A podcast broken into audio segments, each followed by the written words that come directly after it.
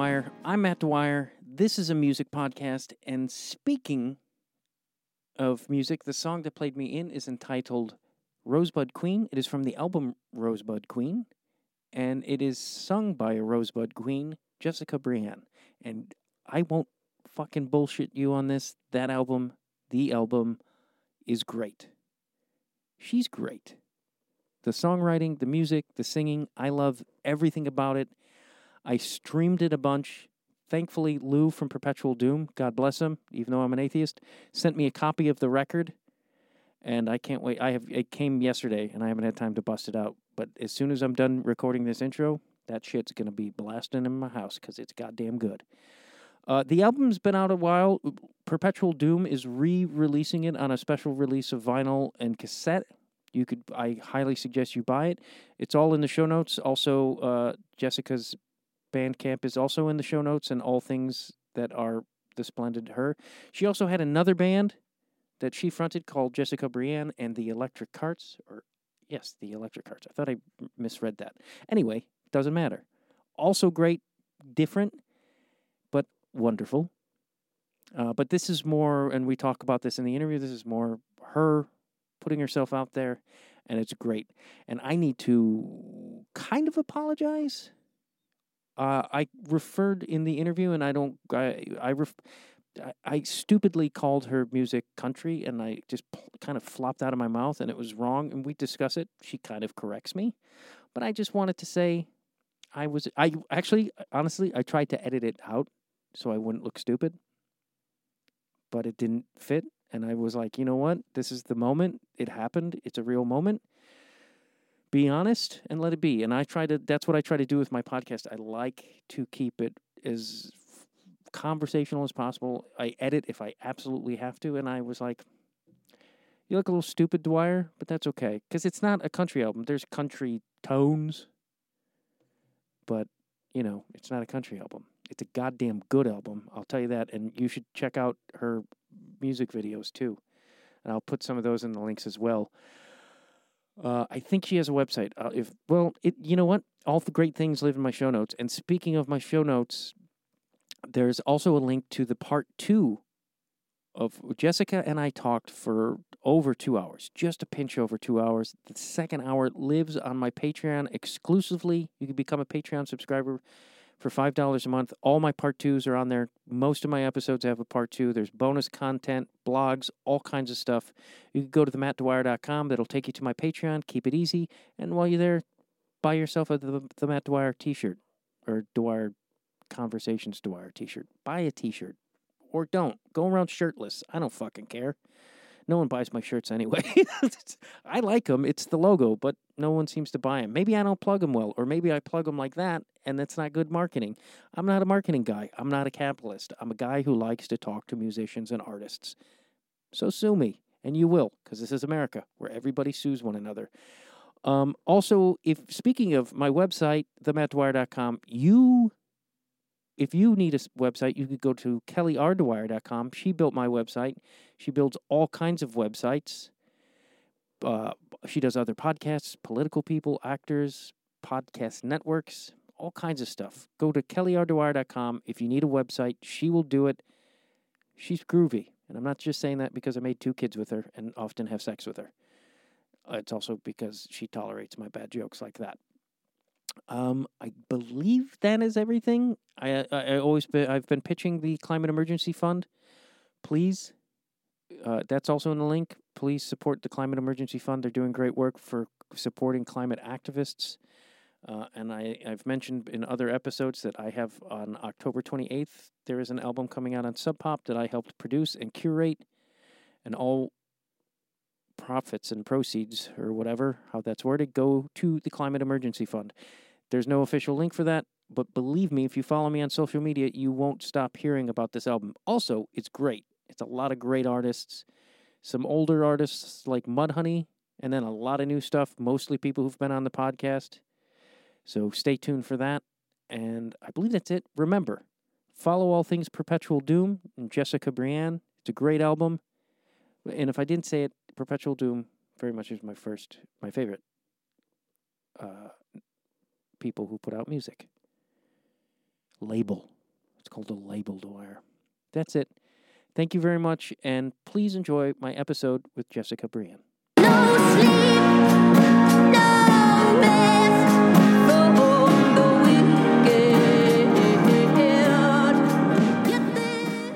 I mean, I don't know if you have much experience with Nashville, and I'm sure it's everywhere, um, but everyone is just so full of shit all the time. You know, it's like break down those walls and just be, come on. I feel That's just the entertainment. it's probably just entertainment. I but like Yeah. has it always been that way, do you think? I feel like the old timers or or maybe it's myth and legend. Maybe but I feel like they were a little less like like bullshit. When I first moved to Nashville, though, people weren't as full of shit. It's just sort of as I don't know. I don't know when it changed, but um, feels like everybody's playing a part now, whereas the people used to be like pretty tr- transparent about what kind of people they were and the artists they kind of were, and now people are like playing parts. It feels like, and it's so full of shit.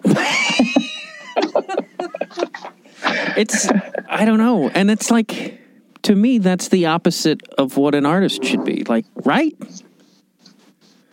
it's so frustrating. Because it's like, to me, I feel like you're an artist because you're trying to find some sort of truth about yourself or express how you see the truth. Exactly. And my thing is with artists that I love so much and that I continuously love throughout my life are the ones that are trying to connect to other people's souls. Like, you know, and to really connect. And it feels like there are so many people that are doing that, but there's so many more people now that are sort of just like, look at me, look at me, rather than, hey, how can we connect? And how can you dive deep and really find a way to to connect to people that makes sense It does. I feel like, not to sound like this old motherfucker, but like, like part of me can't help but think like social media is fucking us because it's like everything is a presentation. And it's like if everything's a presentation, then we are going to start losing what's real, right? what's real what's real What is real to you? it- oh, sorry. Go ahead. Life.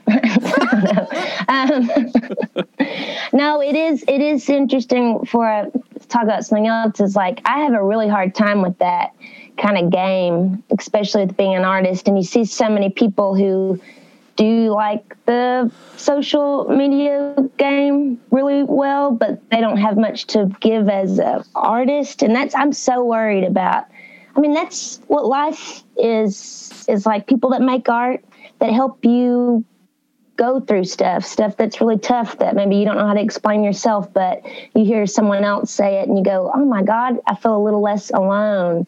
Like, I just hope that that doesn't go away where people are really making things that help us get through life, hard moments and all, you know?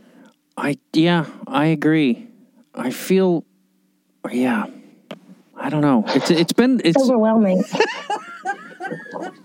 it's something I've been thinking about a lot cuz I've decided to leave Los Angeles. Like and making that decision I feel like I'm like, "Oh, now I don't have to be as nice." Like I don't have to say everything is great. Not that I necessarily did, but everyone no everyone's afraid of like truly saying something's a piece of shit. And it's like not everything is great, everybody. It's just it's truth. it's true. So, did you leave Los Angeles? I will be in the spring. How long have you been there? 21 years this November. tell me what is the soul like of that place with artistry because in my experience it always felt really and of course there's the outliners that are people that are but the soul of that place feels so dark and hurtful It's complex. I found pockets when I first moved. I feel like it's changed a lot since I first moved here too. But I feel like there's I found pockets of people who wanted to create good things and were being honest and pursuing art.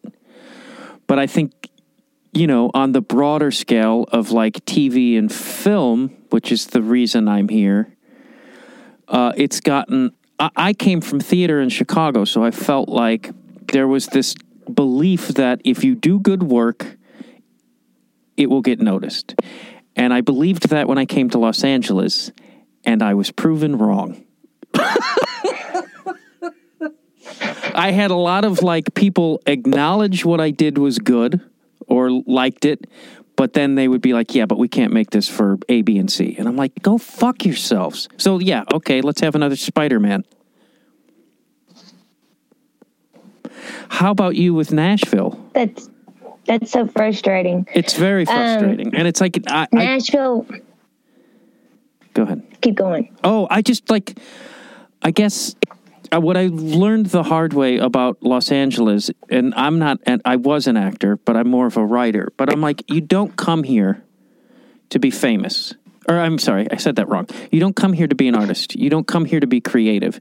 You come here to be a part of a business and mold to what they think it should be. There's no. I'm amazed anytime time there's a film that breaks through and does something revolutionary because it seems next to fucking impossible. By the way, my other job is I work at a nonprofit um, theater called the Belcourt Theater, and we are an indie movie house. So I'm all into the Oh, cool. movie world as well, which I also wanted to be like a director and a script writer. I used to write scripts all the time, but you kind of have to pick a lane until you make enough money to do one or the other, you know, because it takes so much time to really focus on a bunch of projects at once. Yeah. When you how how long have you been in Nashville? Maybe 15 years. Maybe 15. And a lot of that I was gone for a bit because I was touring. Um, but no, I, I've, I've firmly lived here for about 15 years. Did you come straight from Uncertain, Texas, which is the best fucking name for a town on earth? I'm really from like East Texas, but uncertain. They're all like run together, but it is the best place ever. And I came straight from East Texas up here. Um, and I would still live in East Texas because it is so beautiful and complicated, but there's just no opportunities for anyone creative there. Yeah, At I all. I, I've know little bits about Texas. I couldn't really tell you much about East Texas. We'd go to Big Bend when I was a kid. Okay. Every fucking year, my dad would go to, and he wanted to move to Terlingua, and thank God we didn't, because because I would have been like the only kid, and I I don't know, I would have probably dated a rock or something. Oh my gosh. But how was what? Was there a Nashville you had in mind that you moved to? Like you like thought it was, I'm going to move to this place, and then the, that sort of series of discoveries. I um like I wanted to go to school in New York, which I got into NYU, but I couldn't afford it. so I went to a school in Nashville that I did not like very much. Um, but I met a lot of great people there. Um, but I came up here because I had a lot of opportunities when I was younger to sign with like on labels, but I never took them because they wanted me to sing other people's songs. And I always kind of stuck to my gut on that. But I came up here because I thought it's closer to home and I can afford it. Um, and and then I met great people to be in an artist community with. When I first moved here, the artist community was really, really vibrant and um, and like people were very accepting and now it's kind of like a cool kids group. Um, but I always say I want to move out of Nashville and I want to find an artist community because I'm I, that's what I lack so much are like artists that I can really communicate with about writing songs because I feel like everyone is sort of and there's no shame in that whatsoever. You play the game how you want, but um, it's just playing the game of stuff. I did that for a while, and it like broke my soul, and it made me less creative and um, with like searching within myself. So when I made that break of not playing that music industry game anymore um, and just dive deeper into myself, I've been so much more proud of my art. So I don't know how people can play the game and create at the same time. It's really hard. Yeah, I can't. I don't know. I think uh, they function from a different center than, say, like you're trying to enrich yourself and fill yourself as an artist, where I think some people are trying to please the metaphorical mommy and daddy they didn't have. You know what I mean? Like I feel, Yes. and I feel like I did that for a long time. I felt like I was trying to fill some need from my childhood, and then once I f- didn't have that anymore, I was like, oh, I can now I can create and just not give a fuck. Yeah. When did that happen for you? I had it was a series of things, but there was a couple like I I mean I always I didn't try to I had some things that came close and I was like it was art uh, it was scripts that I wrote that I believed in and they didn't happen and I was devastated. And I think that was like a turning point. But I think seeing f- some friends get famous or get suc success in quotes uh, also made me uh, skeptical of the because that doesn't no one I know who got pseudo fame or sort of fame or money ever they only seemed more miserable and I was like well that doesn't seem like the fucking road for me because I'll just fucking drink myself to death Yeah. Seriously. And lose yourself so much. And it, it, LA has an undercurrent to it, as I like to say. There's an undercurrent here, and I've seen it draw, pull people under. And it's like once you're in that undercurrent, it's hard to get out of it, and you can't see what is truth. And there's partying, and which is, you know, God bless, have fun. But Yeah. like, I got really carried away in like a lot of drinking and a lot of what I thought was the right thing. And once I got out of it, I was like, well, that was a waste of time.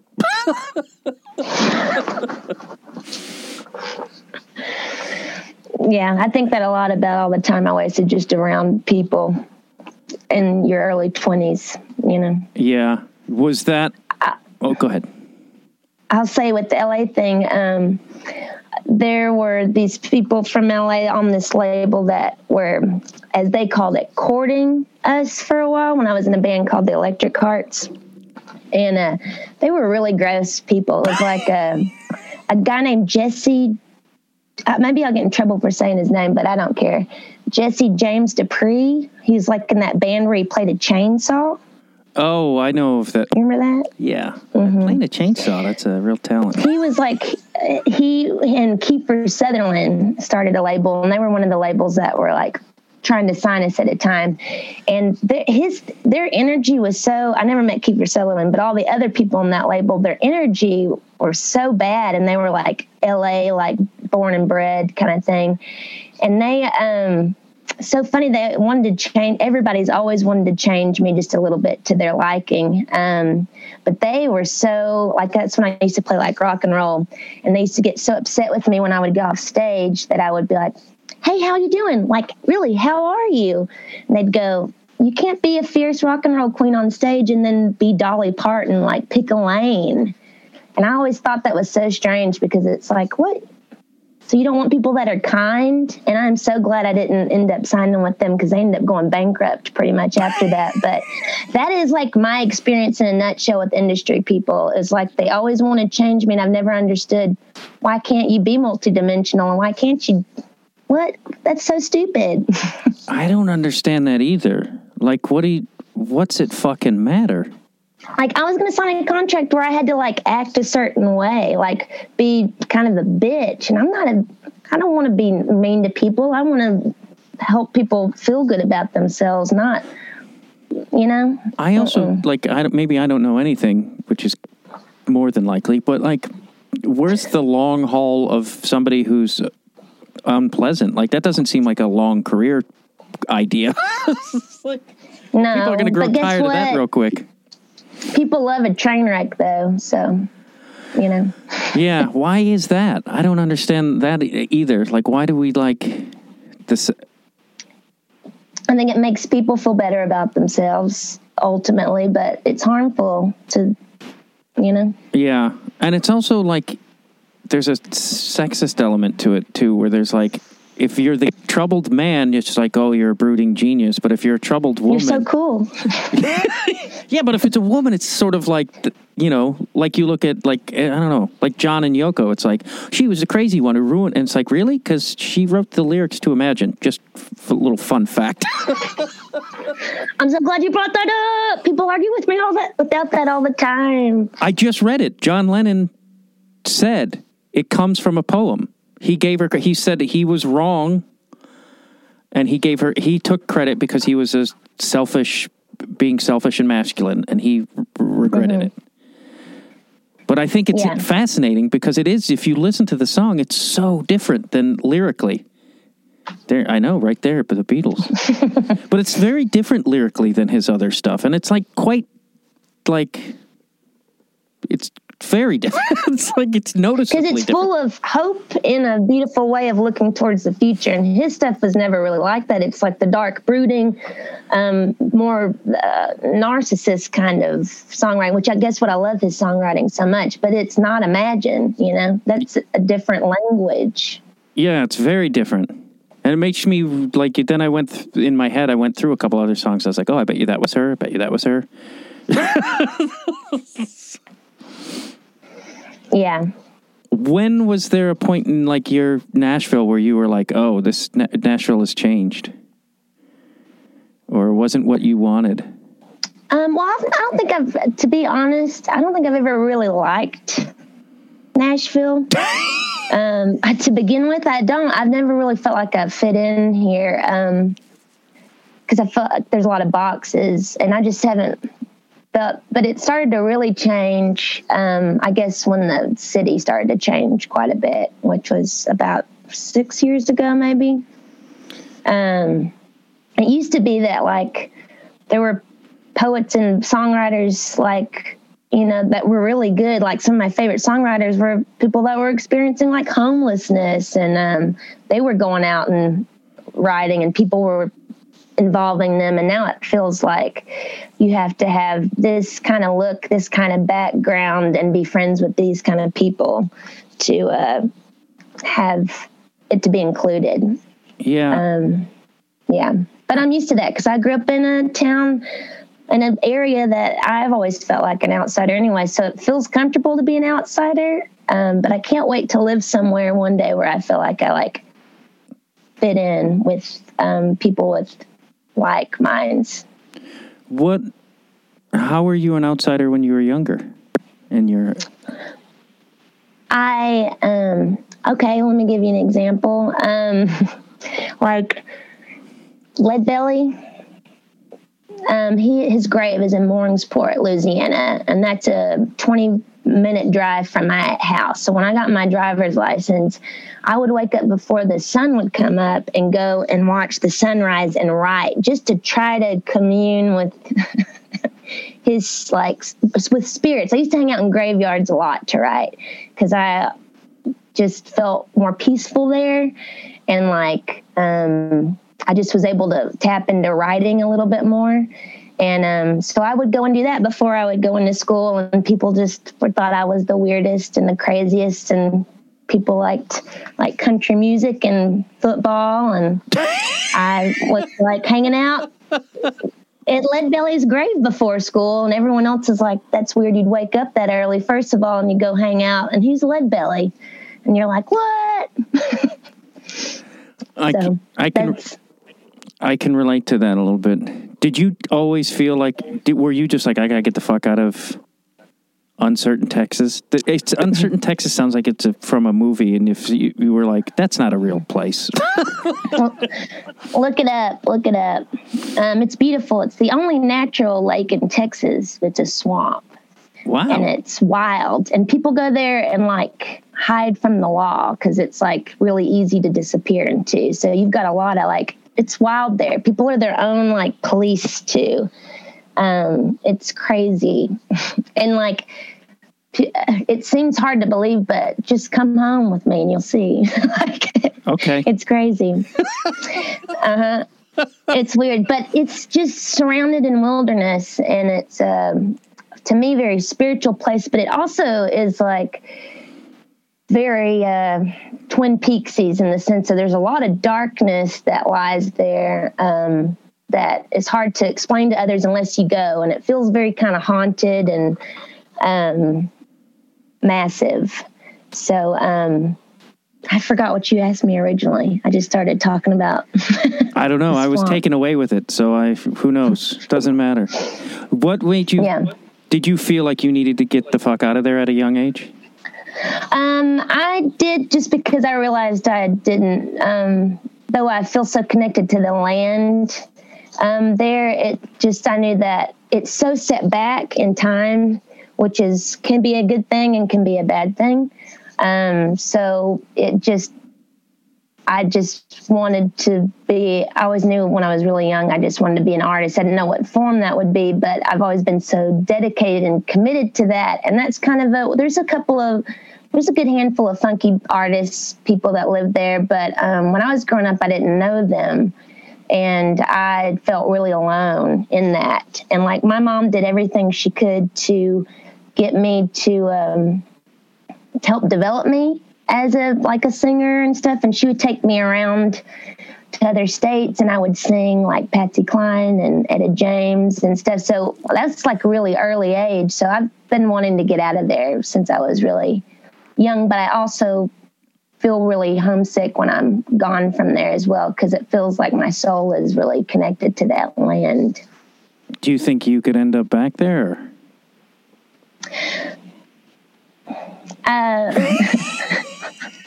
there's no opportunities for an artist there. And I would love to just say my backup plan is just to be a swamp woman and live on the swamp. But um, a lot of alcoholism there. Um, a lot of people kill themselves. I've had a lot of friends who have like it's it's really dark. And so no, I don't. I would end up being an alcoholic or something really tragic would happen and i just don't want that to be my story because it's been a lot of it's been my dad's story and i don't want that to be my story so i'm trying really hard not to make it mine That you know, that's interesting. Just the the the story of your family that you carry, all of us. I mean, and not just you, because mm-hmm. I think about that with my dad. Like, and I know your father passed away.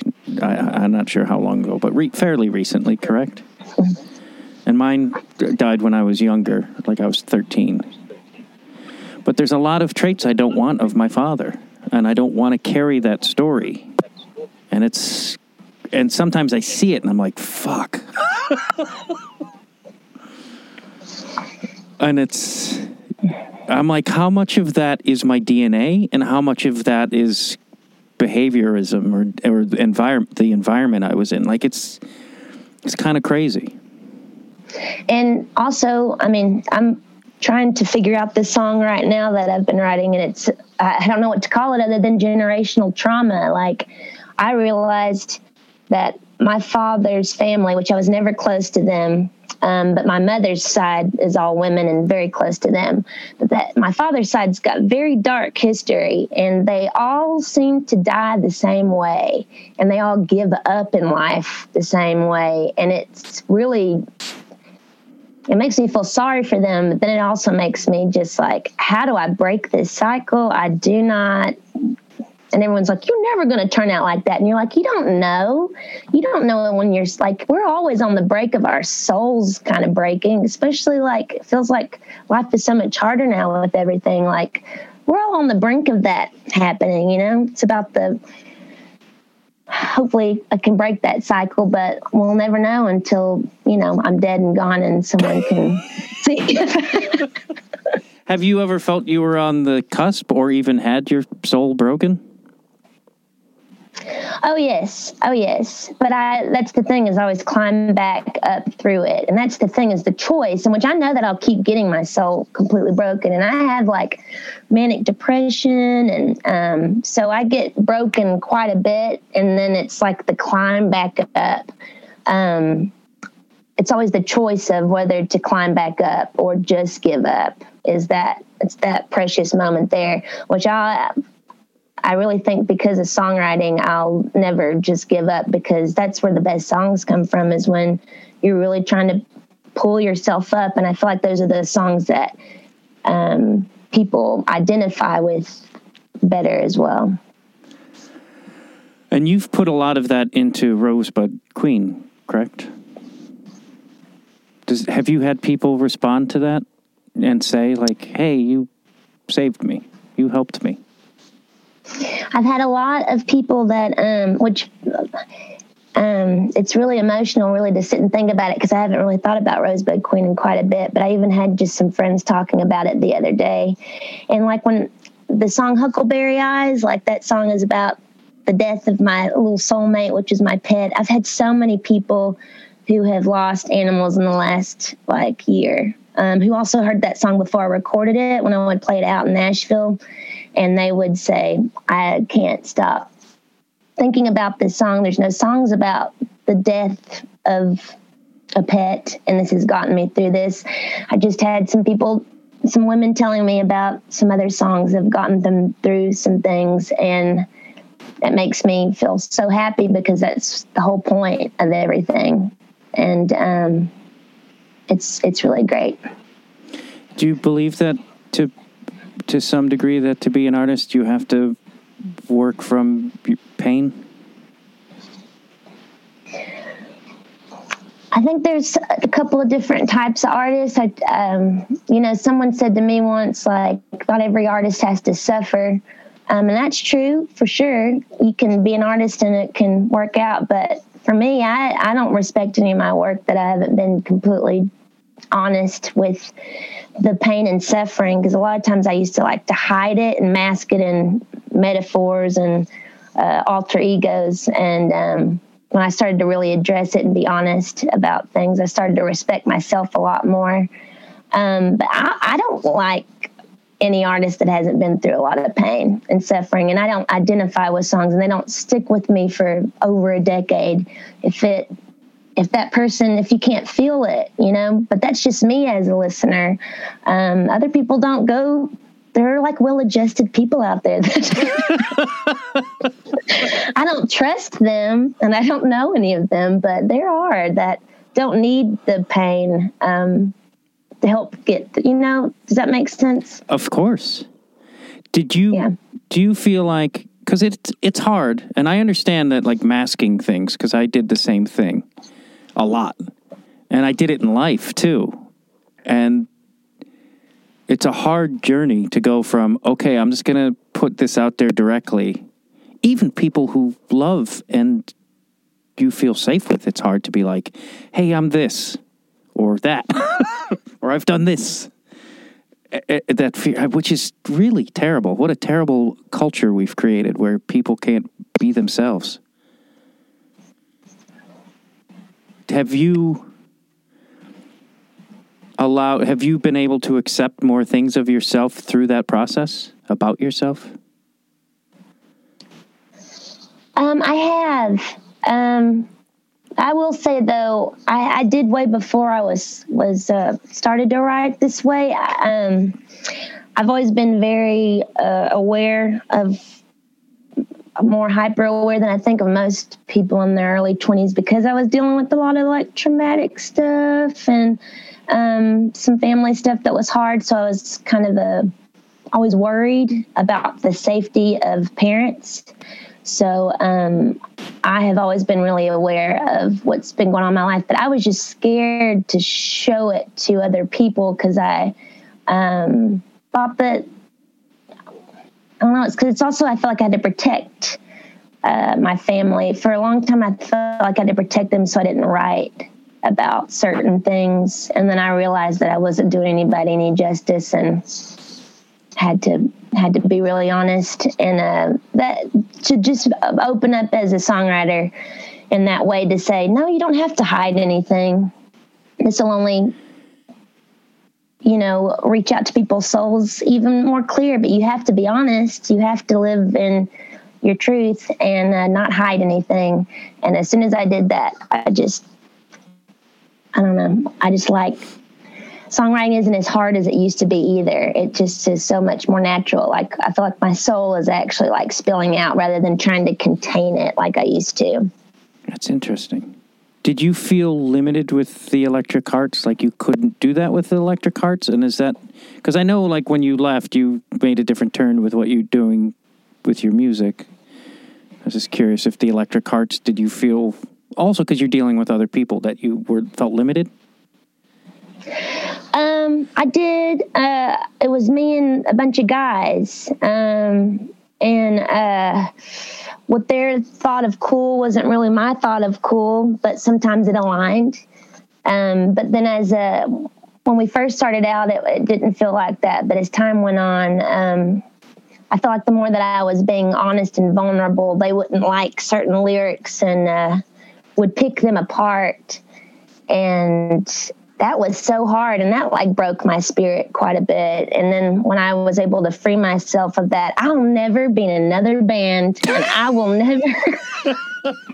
I will never cater myself or cut myself down because someone else doesn't think it's cool. Like that is one thing that um, I don't give a shit if someone likes it or not. And to be honest, it would be really great. And sometimes it's hurtful, but I don't care because I'm going to keep making stuff. And some people might think it's it might speak to them, and a lot of people are going to hate it.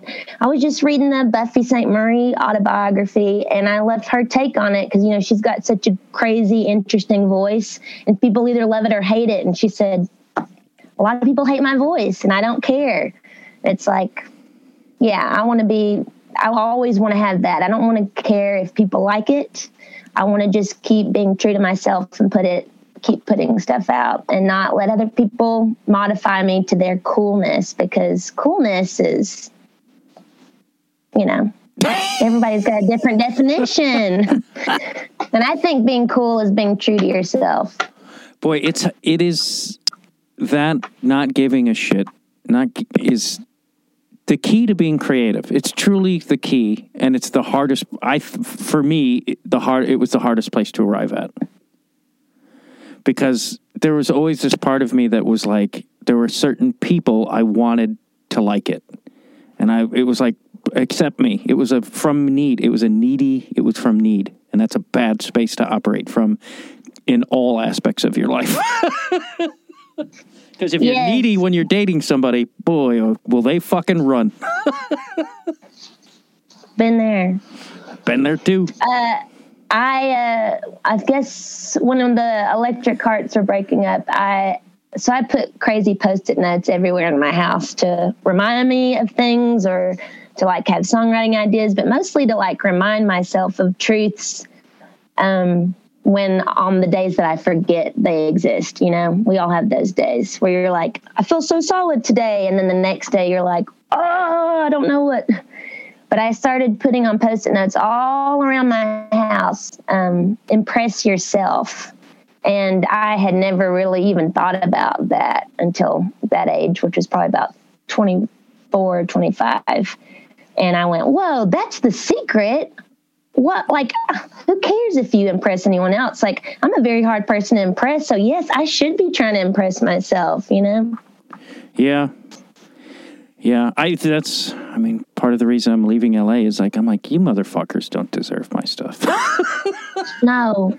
But I mean, I'm just like I want to read your stuff. I don't fit in here. Like that's all it is. Is I don't fit into this mold, and I want to go to a city where I can be creative and find something new and be inspired. That is, and I'll just write for my fucking self or whatever. I don't give a fuck. Me too. How can we find this place? I don't know. I'm hoping it's Minneapolis, but you know, we could just. You want to fucking buy a farm? We'll just start a commune or a cult. Even better, if we could because then we could be like the gods, and motherfuckers can give us money. I'm a beekeeper, so I can I can keep bees. Do you keep bees now? Mm-hmm. That's awesome. How'd you get into that? Um, when my soul was broken, when the Electric Hearts, um, we broke up, and I started to go into another chapter, and then I went. I've always been such a nature driven person and I was had been touring and been in like city life and my soul was broken the industry and I didn't want to be around people. And I was like, I really want to just learn something and go into a different world. And that was beekeeping. And I took a little break from music for a while just to learn so much about beekeeping um, because bees are so beautiful and fascinating. And then I started little education programs where I would um, educate people on pollinators and how to keep them safe. And like every time I have a show, I have seeds to give to people so that they plant them um, to help strengthen the honeybee colony. But bees also kind of saved me um, at a time where um, I needed something other than music to define me. You know? Yeah. That's key, I think, because I, that was the other mistake I made is I was defining myself by my career. And that's a big fuck up. Cause, because when the thing that I thought was going to change everything fell apart, I was like, I just have to do this again. Like I, it, that cycle will never end. And I was like, if I don't find something else, it's going to be a dark world. It is, and it's so hard to start over and over and over again. Like it's you're like when when does it get any easier? Oh, it doesn't. Yeah, you better have other things that bring you joy and that you aren't defined by this, or you won't make it out of here Yeah. in a good in a good way. And I would imagine bees are like uh, taking, having to be responsible and take care of something else is like, well, let me. I don't take care of them; they take care of themselves. I'm really non-invasive. I just go in and give them more room to grow, um, and stuff like that. So I'm not like taking. They take care of themselves. You know, that's that's also a beekeeper mistake is that they think that they actually are. the god of the bees. Yeah, yeah. No, we don't. We don't matter. We just we're giving them a home, and you can help give them more space or not. But um, that's all it's really about. Do you cultivate the honey? I, do- I sometimes I have a couple of times, and I do it all by myself. And I, I only have killed like two bees when I've done it, which is really impressive because people usually kill a lot of bees to get honey, and they do a lot of really fucked up shit to hives to manipulate what they want. But um, I just let them have it now, and when they have too much, then I'll I'll harvest some. But I don't want to take what's theirs and their food. You know, a lot of people take honey and then give them sugar and water, and that's like giving them, you know, McDonald's to. You know, I don't know. It's like it's it's so it's so fucked up. But that's also like a lot of things about humanity is in it that we try to manipulate and play God, and it's for to serve nothing but your own greed or your own hunger and that's just not a good way to live i don't think It's the bulk of, I would say, the issues we're having with the world right now is that exact mentality. And I'm like, so many other cultures did not approach the world this way or the earth this way. And I'm like, man, why did the fucking Europeans get to win and rule everything? Because they're just, that has set a course for f- fucking everything up. oh just rape and pillage that's the answer to everything I just was reading this book about Crazy Horse, and there was a s- piece where Sitting Bull went to DC to like meet with the fucking assholes who ruined everything. but he saw homelessness in DC, and his first thought was, "We would have never let this happen." And I was like, that was just fucking profound to me. I was like, we have such the fucked mentality of like, well, too bad for you. Like it's just, it's insane. It's so wrong. let me get mine forget you don't look at me don't you know that's so gross i hate it so much And I feel like, humans are so disappointing yeah, and I don't feel like it's. I feel like that mentality has been cultivated to a degree where it's like it's been conditioned so often that that's how people think they have to be. And it's like we don't have to it doesn't have to be this way. It doesn't. It wasn't. It wasn't in certain cultures. So why is it ours? And why is ours right? In quotes. Not because it's, It's not all right. about the being like people learn from you know their teachers what to do to do that to live in those cycles. Yeah, I feel. And- yeah, I feel like both of us may have grown up in that a little bit and snapped out of it, though. Oh yeah, but I've always been a rebel against if a mass majority of people think a certain way or think something's really cool. I've always been like, though I can't explain what I believe in, I believe in the different thing than you, kind of, you know. Yeah. Was NYU? Were you trying to? Was that film school? NYU? Um, yeah, I mean, I spent years writing a script and then filming something, and I got in for script writing. I just, uh, it was either, well, which one are you going to do? Also, you can't afford. I, I don't. I'm never. My family doesn't come from money. I don't have money. I work at a nonprofit, and I'm an independent artist. So, like, um, never really had any money. But um, yeah, was it either do you focus on film or do you focus on music? And I thought I'm better at music and I have more resources because I have my like voice. Um, but with film, you know, you have to have you have to have money to have a nice camera and um, same thing with instruments. I've been lucky to been handed down some, but um, it's expensive to do all of those things.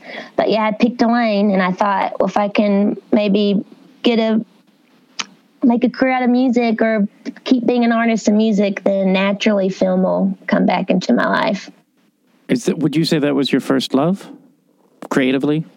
Not. No, music, music. I was a, when like well, I grew up in a um, an old house that was built in like the 1800s, and we had this weird fire escape that um, when I was really little, like that was the joke, and still is with my family, is that I would speak in tongues to like spirits and stuff, like sing, because I would just see, be on those fire escape stairs, just like singing to the trees with my whole heart, and that's exactly who I am now. It's funny. Four year old Jesse is the same as 35 year old Jesse. What? What Which prompt? What prompted your the mo- your mom taking you out to perform? Like, was that something you wanted to do when your mom would take you around? Or, and and what do you remember about that? Oh, I wanted it more than anything. I wanted to just sing in front of people. And um, before I really started, I started writing when I was about 12. So, um, and they were not good. They're terrible songs. So no wonder no one wanted them. but, uh, but my mom was always so supportive. But, you know, um, she took me everywhere that she could to get me to grow more as a singer and performer. And I respect her decisions so much because at pretty young ages, we had people um, trying to sign me for little, you know, kid albums and stuff at a certain age, but wanted to like, it, my mom just always said no because she said, I want you to be able to be a kid. And I think that if you we do this you're gonna i think it messes with people's growth and their development. And i didn't understand that. I just went why? Why can't i do this? And she had it right though. She had it right though. Um, and i owe her everything to uh, for letting me develop as a person um, as a soul and not be a commodity as a young thing because she knew what she was doing and she couldn't really explain it either. She just knew it was bad for a kid to grow up and to also be something that was sellable, you know?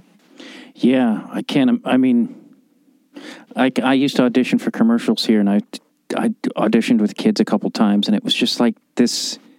They were already learning how to present themselves and be fake and be like, "Thank you so much for." And I was just like, "This is not a childhood. This is like really fucked up."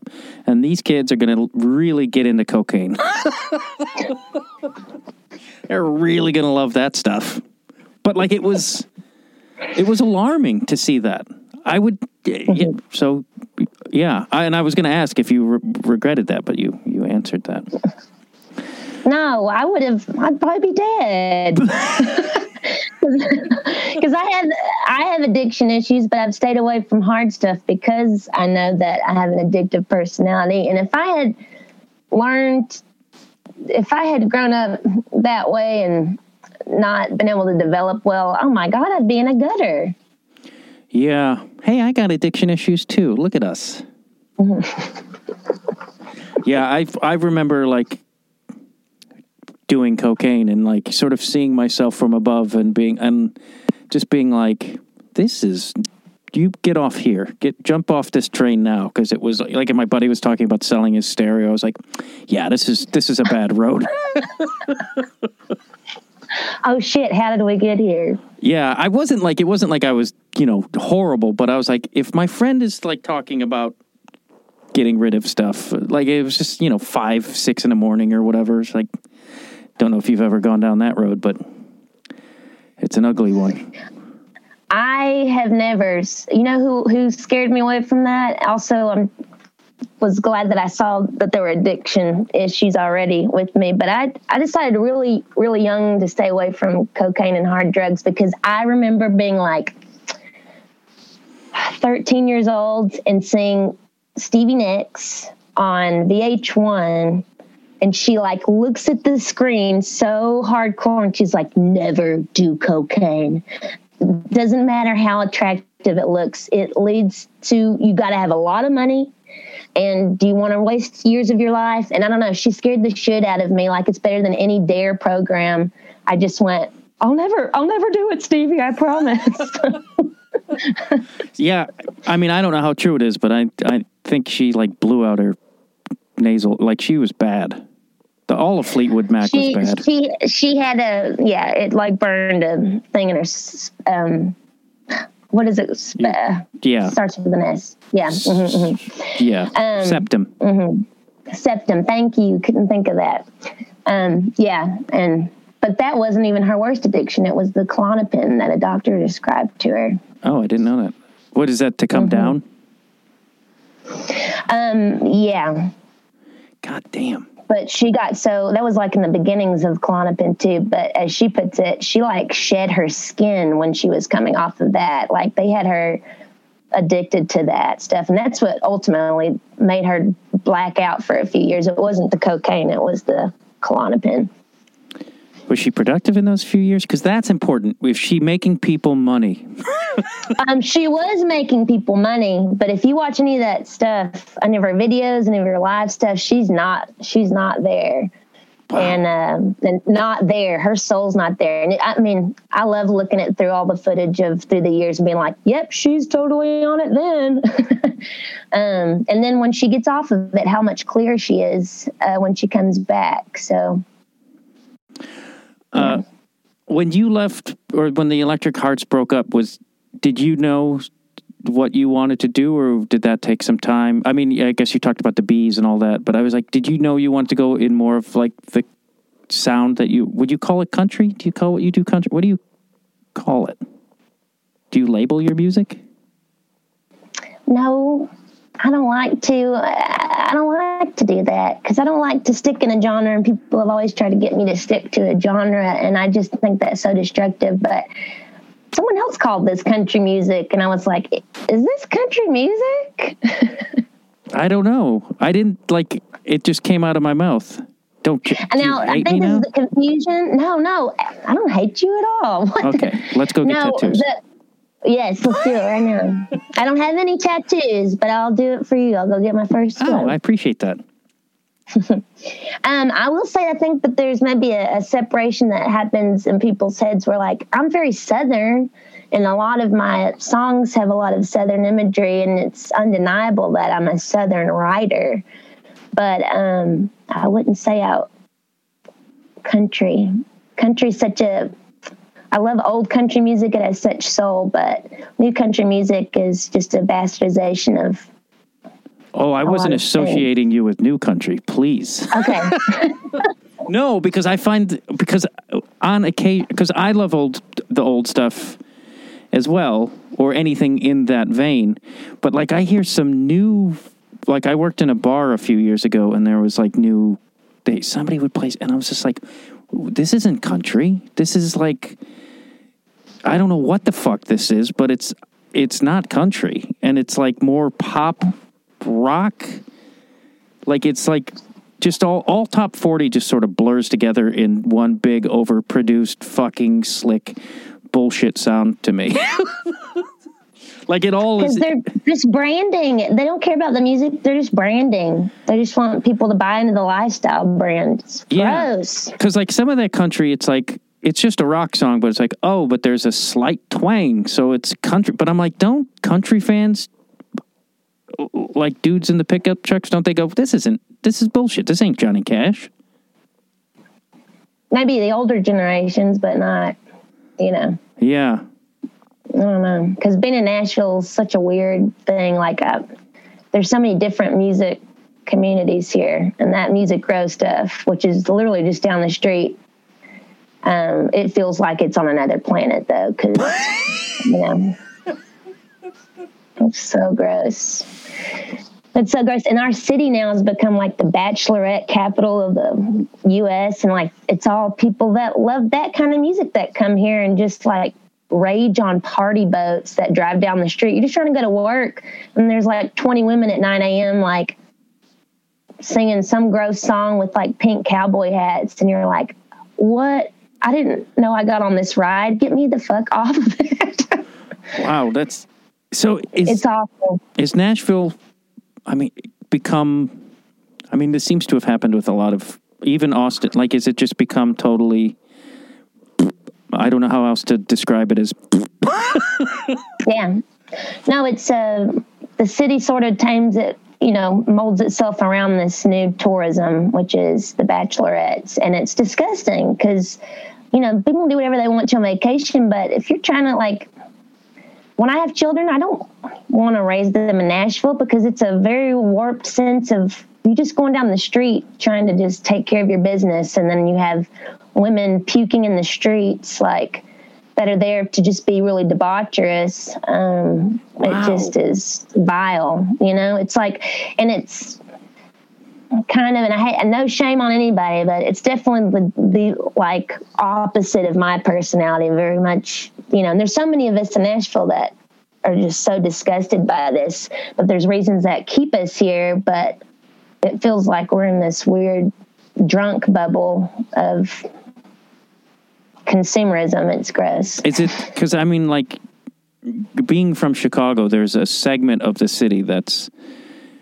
that, and then there's like little pockets where it's you're like, oh, it, like it's other. Same with Los Angeles. Is, sucks kind of sucks now because it's all money but the neighborhood i first lived in when i moved here it was like very working class but also intermingled with like artists and it was kind of great and now that neighborhood's all just fucking trust fund kids Is that also an element of Nashville trust fund kids? Um, I'll say this is that what I have realized now, um, as time goes on, is that anybody that's really that's and it's not true for everyone, of course, of course, of course, but there's just so so many artists now.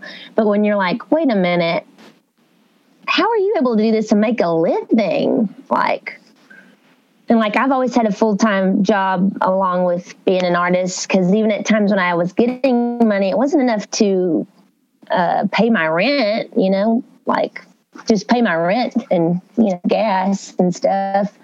Um, I'm realizing that uh, though a lot of these people when you go because people don't like to talk about like how do you make money because I ask that to a lot of artists when I see them do stuff. I go, hey, how do you like supplement your income while you're doing this and the answer most always is like they're they're ashamed of saying it, but their mom and dad are paying their bills, and these are people in their late twenties, thirties that like,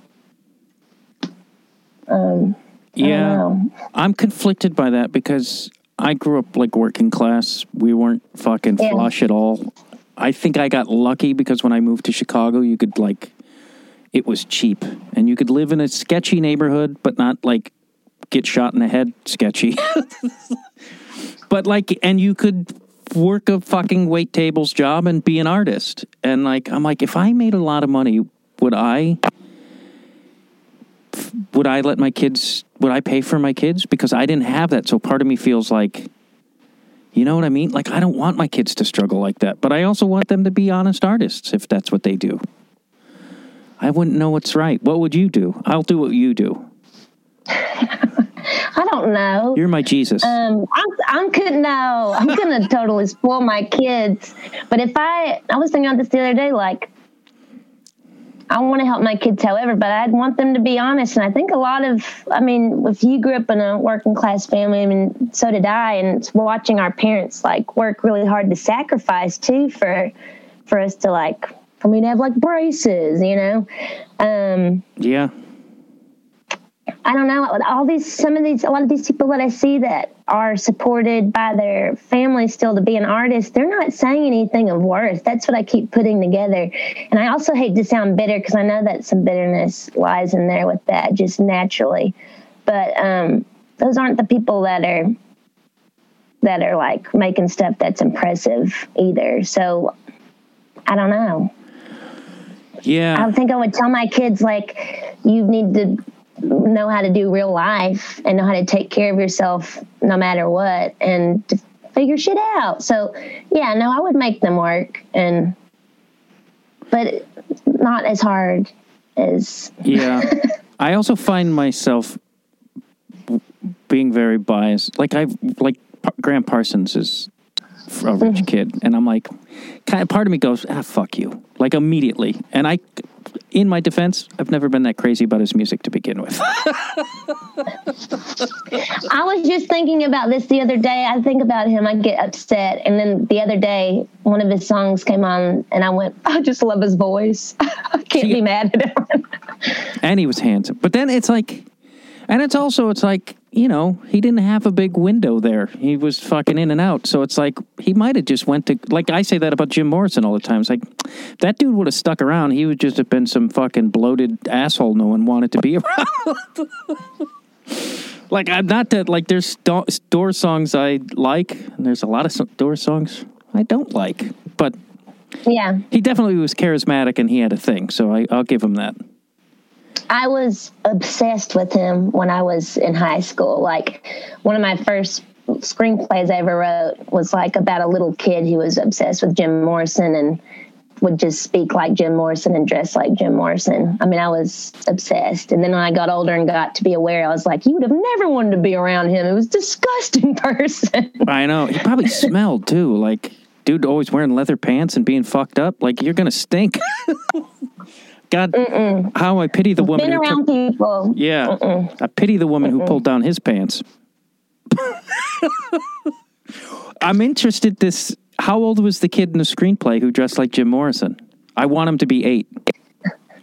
He was. He was. He was too young to be completely aware of things. So that, you know, when we all adopt personalities Yeah. or, or people that you know when we're little and really go for it. Like I, I still love this character. One day I hope maybe to bring it back, but no, I, I love the idea of an eight-year-old like waking up and like pretending like he's Jim Morrison to his mom and saying, you know, like I'm the Lizard King at certain points of the day, and you're like, you're a little kid, shut up. I think that's a really. I like the idea a lot.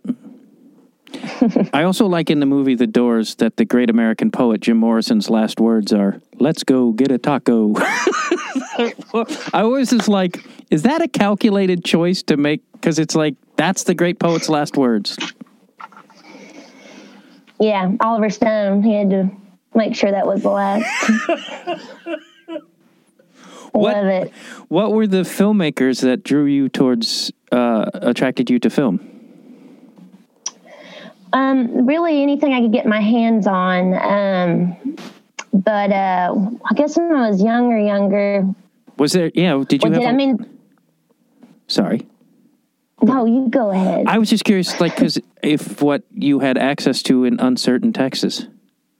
So Blockbuster was uh, I rented all the things that nobody else would rent, which were all, I were all independent movies. Um, and then we had a little movie theater, but to see something like regular, you'd have to drive to Shreveport, Louisiana, and see it. Um, but no, I was trying to consume, and that's at the time where you had to like ask people that were older than you, like, "Hey, what are you watching? Can you like give me all the information I can get since the internet wasn't, you know, around and you couldn't just hop on that thing and learn more. But yeah, it was Blockbuster, RIP. Um, like um and now I, I don't I, I don't like a lot of the things that started me off writing scripts, but it was like really simple things that I would watch that I'd go, oh, I could maybe write something because this seems pretty simple. Um, like things like clerks, um, and uh,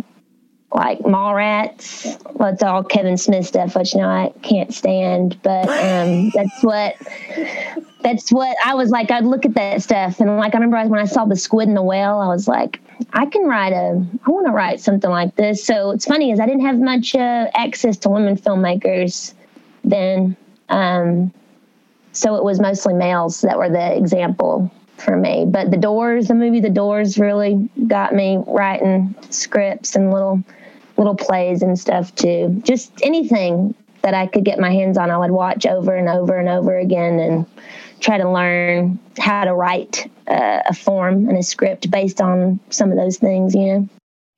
Thank you very much for listening to this episode of Conversations with Dwyer. If you want to continue this splendid conversation, there is another hour at my Patreon. You could it's in the show notes. The link is to the episode. You could just go and to it and then become a Patreon subscriber and listen to the part two. Or you could go to themattdwyer.com and become a Patreon subscriber. It's a really great part two.